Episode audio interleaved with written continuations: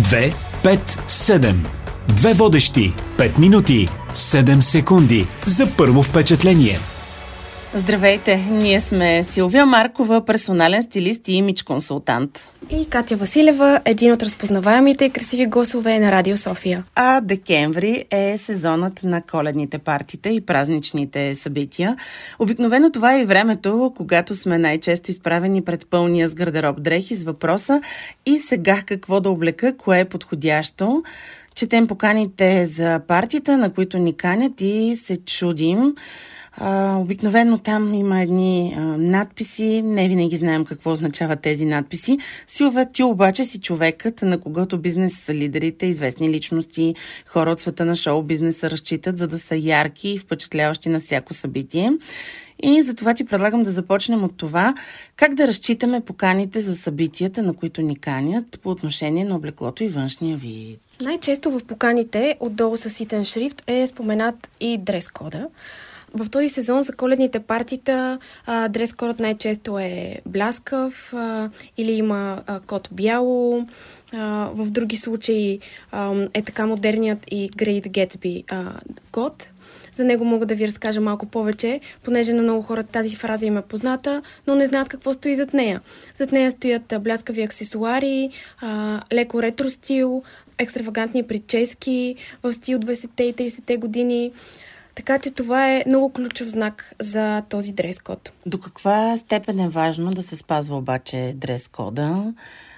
Защото много хора се притесняват, нали, как да подходят, какво да облекат. Аз лично съм от тези, които често са изправени пред гардероба, пълен с дрехи, 4-крилен, и си казваме, и сега нямам какво да облека. Вярно, това е въпроса на всяка жена, обаче по това време на годината наистина е важно как да подходим и до каква степен е важно да се спазва дрес-кода. Дрес-кодът е важно да се спазва до толкова, доколкото уважаваме мястото или човекът, който ни е поканил на конкретното събитие. В работна среда е важно да спазваме дрес-кодът, доколкото уважаваме колегите и себе си, но на партитата, на които сме поканени, е важно да го спазваме, доколкото и да се чувстваме самите ние комфортно. Например, канени сме на коледно парти тематично. Ако не се чувстваме комфортно в дрехите, които се изискват да бъдат облечени от нас, важно е да намерим баланса между тях и конкретния код. Добре, да, ако пише, да речем, Black Tie, задължително ли трябва да сме с папионка, ако си мъж, или може из вратовръзката просто, за да ти е малко по-комфортно? Има конкретни дрес-кодове, които е задължително да бъдат спазвани. Например, Black Tie и White Tie са едни от най-официалните дрес-кодове, най-строгите. Те имат конкретни правила и наистина е необходимо в тези случаи да бъдат спазени. Когато имаме в поканата Black Tie, е необходимо задължително да сме с черна папионка. Когато имаме White Tie често се използва за виенски балове, за коледни приеми при президента или при други висши особи.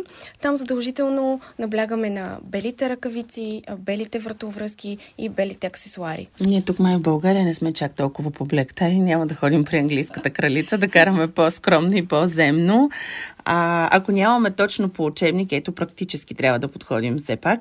Ако нямаме точно по учебник това, което се очаква от нас, как можем да излезем от положение? Пълен гардероб, обаче няма никой там. Разбира се, в повечето случаи в гардероба си нямаме пълен асортимент от необходимите дрехи. Най-важно е да разберем какво е отличителното за темата на партито. Ако тя е блясък, можем да заложим повече на бижута, на аксесуари, да заложим на прическа, която да изрази да има повече блясък. При мъжете можем да сложим аксесуар кърпичка, който да е от такава материя. Можем да сложим вратовръзка, можем да сложим друг празничен акцент, за да се впишем в дрес-кода. Друг пример мога да ви дам, ако темата на партито е код бяло, както често се случва в момента. Много от нас не се чувстват комфортно в бели дрехи, особено ние дамите имаме много изисквания към белия цвят, но можем да направим нещо, което е близко до него. Можем да заложим на бежов цвят, като го комбинираме с бял шал, бяла блуза или бяло сако. И в този случай хем ще се чувстваме комфортно, хем ще сме отговорили и на дрес-кода. Силвия, наместихме бляскавото облекло по празниците. Вече всички сме в бяло, в сребристо, такива изискани, блестим, греем, обаче обувки трябват също така, ми се струва, и аксесуари. Така че да наблегнем и на обувките и какво е характерно всъщност за мъжете, за жените. Позволено ли е с боти и бутуши да ходим на официални събития? Темата с обувките е доста интересна.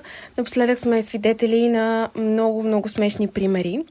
Но пък добър пример за това са хората, живеещи в големите европейски столици. Там животът е толкова забързан, че е абсолютно непонятно и недопустимо да ходиш по улиците с висок ток или с неудобна обувка, именно защото постоянно бързаш.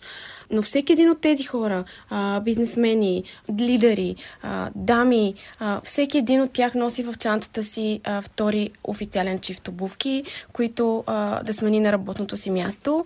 Също това нещо важи и за коктейлите и приемите. Ако имаме трудно с достъпа до такова събитие и трябва да сме с обувка за сняг, разбира се, в чантата трябва да носим ток или официална мъжка обувка. Така че такъв е и моят съвет за предстоящите коледни партита. Знаеш ли, аз с нощи бях на едно такова събитие, много изискано, много бляскаво, с много дами, бизнес лидери и... На практика гардероба се напълни с боти, освен с палта.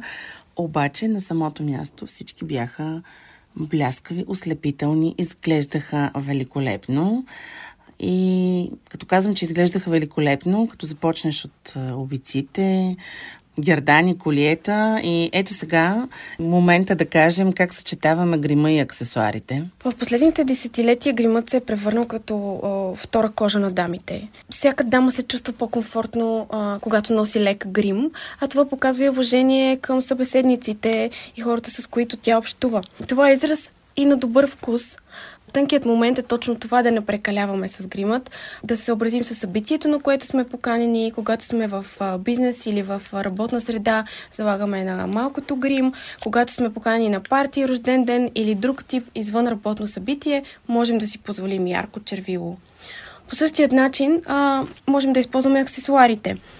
Когато сме в корпоративна среда, там дрес-кодът изисква определен брой бижута.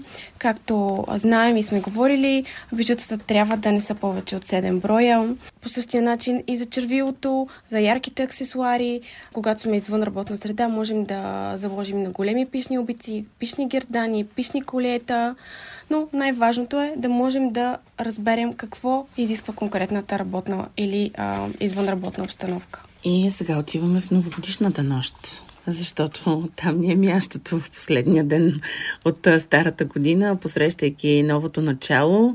Какво да изберем за новогодишната нощ? За новогодишната нощ преди всичко трябва да изберем нещо, с което да се чувстваме комфортно, да изразим себе си. Можем да заложим на дрехи и аксесуари с повече блясък. Дамите могат да си позволят по-големи деколтета, мъжете могат да си позволят както официални костюми, така и не толкова официални. Най-важното е нашият комфорт. Така е, най-важното е комфорта, но важното в случая е да бъдем и в добра компания и да ни е хубаво, бляскаво, запомнящо се. Ами това е, бляскаво и запомнящо се беше в днешния епизод на 257. Разкажете ни вие за вашите предстоящи коледни и новогодишни празници, кое как избирате като облекло, аксесуари. Ще бъдем радостни да го споделите с нас на 257@bnr.bg, както и всичко това, което ви вълнува по темата за личностното и кариерното развитие. Всички досегашни епизоди можете да откриете в 257 подкаст на binar.bg, Spotify, Google Podcasts, SoundCloud, Apple Podcasts, в Viber. Ами това е. До следващия път. 257. Две водещи. 5 минути. 7 секунди. За първо впечатление.